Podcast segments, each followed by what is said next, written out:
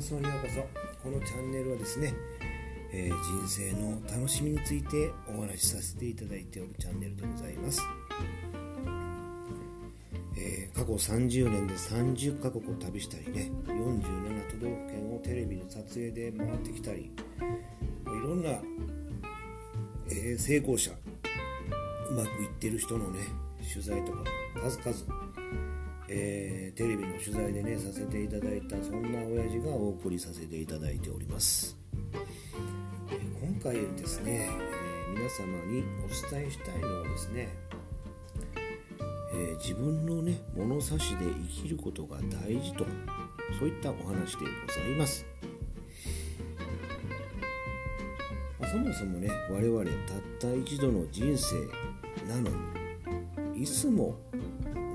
周りが何をしているかということでね、えー、生きているところございます。うん、これはあの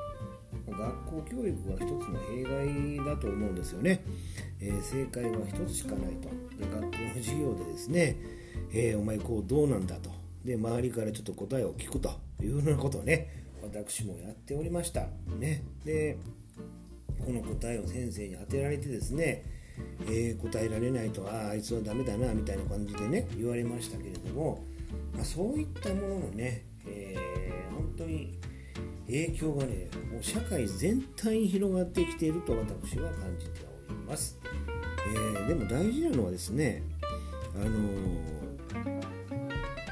まあ、一つ答えは一つじゃないんですよね本来は、うん、いろんなね人生があっていろんなやり方があるとでまずその、まあ、人の問題ですよね。生まれも育ちもみんなこの個性的でございます。親も違えば生まれたところも違います。学校も違います。えー、そんな中でですね同じ行動をとって同じ結果が出るはずがないんですね。だからどんだけセミナー行ってもあのー、ある人はできるかもしれないけれどある人はできないっていうことがね多々あるはずなんですね。うん。まあ、ストレングスファインダーというね私があのコーチをやっているツールでもねその心理学的な話で言いますと、まあ、同じ性格っていうのはね、えー、3300万人に1人ぐらいねと言われているのでぼいないということですよね。3300万人に1人ですから。うん、でうまくいかないっていうのはねそもそも思考も行動も他人と違うからということでございます。